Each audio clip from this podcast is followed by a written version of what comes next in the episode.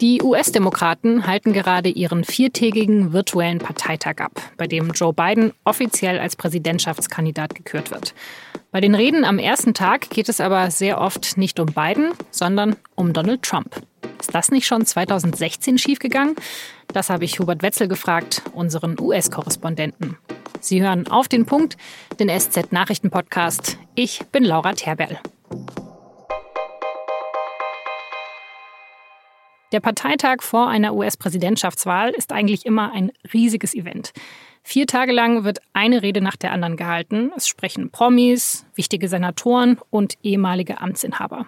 Und dann am Ende, am letzten Tag, da tritt dann der jeweilige Kandidat auf die Bühne und lässt sich von seinen Anhängern feiern. Aber diesmal ist wegen Corona natürlich alles anders. Die Schauspielerin Eva Longoria moderiert den virtuellen Parteitag. Dafür steht sie in einem TV-Studio vor einem großen Screen, über den dann immer wieder verschiedene Filme eingespielt werden. Die Redner, die werden zugeschaltet. Zum Beispiel die Familie von George Floyd, der Ende Mai von Polizisten getötet wurde. Auch Bernie Sanders tritt auf, genauso wie John Kasich. Kasich war früher Gouverneur von Ohio und er ist Republikaner. Er macht aber trotzdem Werbung für Joe Biden. Es sind eben einfach besondere Zeiten, sagt Kasich. In normal times, something like this would probably never happen. But these are not normal times. Das Highlight des ersten Abends ist allerdings die Rede von Michelle Obama. In der Rede greift sie Trump sehr direkt an. Donald Trump is the wrong president for our country.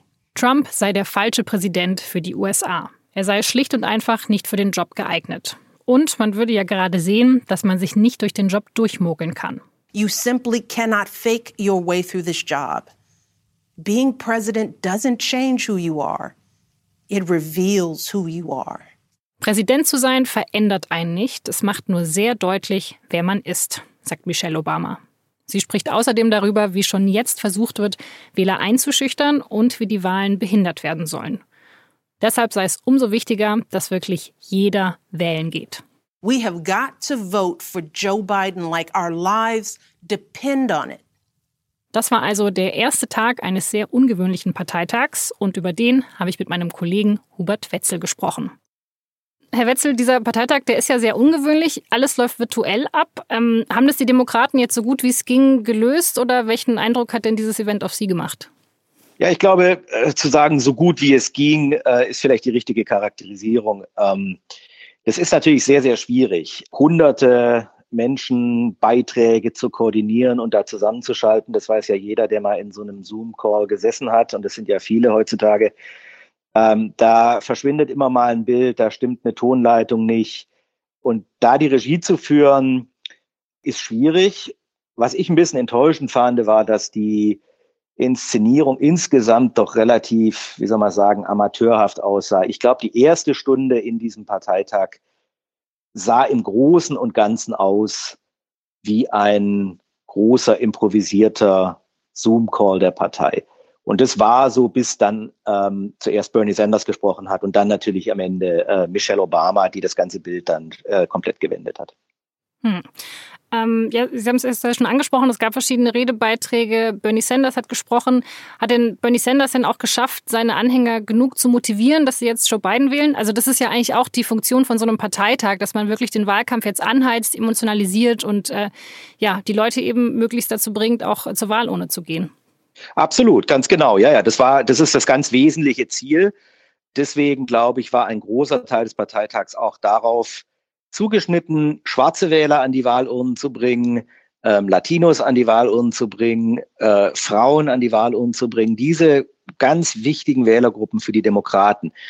Und Bernie Sanders, ähm, finde ich, hat seine Sache sehr gut gemacht. Er hat so überzeugend, wie es geht, dargelegt, dass bei allen Differenzen, die er mit beiden hat in politischer Hinsicht, ähm, das gemeinsame Ziel, Trump aus dem Weißen Haus zu werfen, ähm, überragend ist. Und er hat ja auch zum Beispiel ganz massiv seine, seine persönliche, seine Familiengeschichte als Nachkomme von äh, jüdischen Flüchtlingen ins Spiel gebracht, hat gesagt, ich mit meinem Familienhintergrund werde alles tun, um zu verhindern, dass in Amerika ein autoritärer Präsident weiterhin regiert, der ich zitiere das jetzt mal, protofaschistische Tendenzen hat. Und da wird, glaube ich, klar, wie Bernie Sanders auch, auch argumentiert gegenüber seinen Anhängern. Er sagt im Prinzip, ihr könnt eure Kritikpunkte haben, ihr könnt eure Zweifel haben an beiden, aber im Vergleich zu dem, was auf dem Spiel steht, müsste jedem vernünftigen Menschen die Wahl, ähm, die Wahl leicht fallen. Und ich sage ausdrücklich, Leute, geht und wählt beiden. Aber was mir jetzt ja schon aufgefallen ist, also sowohl Michelle Obama als auch Bernie Sanders haben sehr großen Fokus darauf gelegt, zu sagen, Biden ist nicht Trump. Also sie machen vor allem mhm. Wahlkampf gegen Trump und nicht für Biden. Also war das nicht eigentlich das, was man den Demokraten vor vier Jahren schon vorgeworfen hat, dass es das einzige Argument für Hillary war? Also das scheint sich irgendwie für mich zu wiederholen jetzt. Das ist richtig. Ähm, ich glaube, es ist dieses Jahr taktisch nicht dumm, denn die Umfragen zeigen schon relativ eindeutig, dass die Motivation der Leute, warum sie für Biden stimmen, eher ist, dass sie eine Stimme gegen Trump abgeben wollen. Ich glaube nicht, dass das, dass das zum Scheitern verdammt ist. Die Leute wissen jetzt nach vier Jahren schon sehr genau, ähm, was sie mit Trump zu erwarten haben. Und ich glaube, darauf hinzuweisen und zu sagen, wie Michelle Obama das gesagt hat, Leute, ihr glaubt zwar, das Schlimmste habt ihr gesehen, aber ich garantiere euch, ihr habt das Schlimmste noch nicht gesehen. Das ist schon eine sehr effektive Angriffslinie, finde ich. Genau damit hat ähm, Trump vor vier Jahren seine Wahl gewonnen. Das war eine einzige massive Negativkampagne gegen Hillary Clinton. Sie haben recht, es ist ein, sozusagen ein, ein negativer Wahlkampf, aber ich glaube, es kann ein sehr effektiver Wahlkampf sein. Michelle Obama hat ja auch angesprochen, dass die politischen Gegner versuchen, die Wahl zu behindern. Da geht es bestimmt auch um den aktuellen Streit über die US-Postbehörde. Ähm, inwieweit stimmt das denn? Also kann man Trump wirklich vorwerfen, dass er versucht, die Wahl gerade zu manipulieren? Also mit dem Vorwurf der Manipulation, Sabotage wäre ich so ein bisschen vorsichtig. Ähm, dass Trump versucht, die Post zu zerstören, um zu verhindern, dass die demokratischen Wähler per Briefwahl abstimmen, das ist nach jetziger Beweislage noch ein bisschen überzogen. Was klar ist, ist, dass die Post davor warnt, dass sie nicht in der Lage sein wird, die erwartete Anzahl von Briefwahlunterlagen zuverlässig ähm, zu befördern und zu transportieren. Und das ist ein massives Problem. Inmitten einer Pan Pandemie hier ähm, werden sehr viele Leute per Briefwahl abstimmen. Und es wäre eigentlich angezeigt, dass der Präsident ähm, sagt, wir wollen die Integrität der Wahl sicherstellen. Wir wollen, dass jeder Bürger seine Stimme ohne Angst und äh, zuverlässig abgeben kann. Und deswegen ähm, stellen wir der Post die äh, entsprechenden Mittel zur Verfügung. Und genau das macht Trump nicht. Und damit, denke ich, macht er sich da schon, schon schuldig in dieser ganzen Angelegenheit. Wahrscheinlich erwähnen deshalb die Demokraten jetzt auch gerade die ganze Zeit bei den Reden, geht zur Wahl, registriert euch, holt eure Wahlunterlagen, weil sie natürlich wissen, dass es ganz entscheidend für den Wahlausgang nachher sein wird, dass die Anhänger auch wirklich zur Wahl gehen. Absolut. Ich glaube, am Ende wird die Wahlbeteiligung ganz erheblich den Ausschlag geben. Die Leute, im Prinzip sind die Leute ja festgelegt. Es ist ja nicht so, dass hier eine große Zahl von Menschen sich nicht entscheiden kann, ob sie Biden oder Trump wählen sollen. Die meisten, allermeisten Leute haben eine Meinung, denke ich. Entscheidend ist dann am Ende, dass die Parteien ihre Anhänger zur Wahl bringen und vor allem in natürlich in den entscheidenden Bundesstaaten und Wahlbezirken. Vielen Dank, Hubert Wetzel. Der Parteitag, der geht jetzt ja die nächsten Tage noch weiter. Am Dienstagabend treten unter anderem die Kongressabgeordnete Alexandria Ocasio-Cortez und der frühere Präsident Bill Clinton auf. Wer Lebensmittel aus Containern oder Mülltonnen fischt, macht sich weiterhin strafbar. Das hat jetzt das Bundesverfassungsgericht entschieden. Zwei Frauen hatten eine Verfassungsbeschwerde eingelegt, weil sie 2018 beim Containern erwischt wurden und danach jeweils acht Stunden Sozialarbeit bei einer Tafel leisten mussten.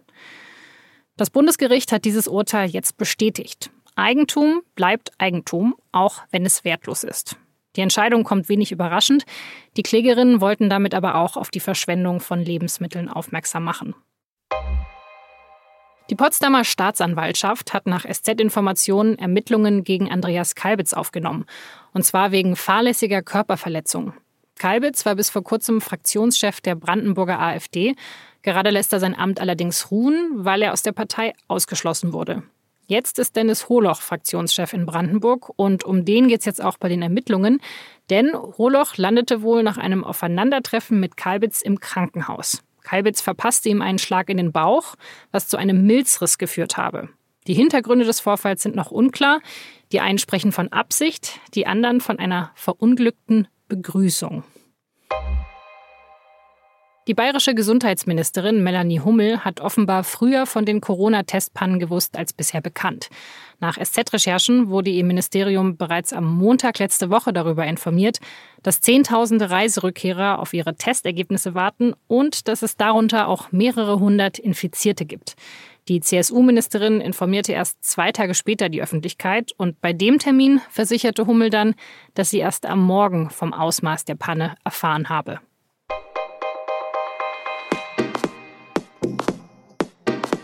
Nächstes Jahr gibt es in Deutschland ein groß angelegtes Experiment, um das Grundeinkommen auszutesten. Dafür bekommen mehr als 100 Personen jeden Monat 1200 Euro. Und das drei Jahre lang. Wer mitmachen möchte, muss sich im November auf einer Online-Plattform dafür registrieren. Alle Infos zum Grundeinkommensexperiment finden Sie in der SZ. Den Link gibt es aber auch in den Shownotes zu dieser Folge. Das war auf den Punkt. Redaktionsschluss war 16 Uhr. Vielen Dank fürs Zuhören.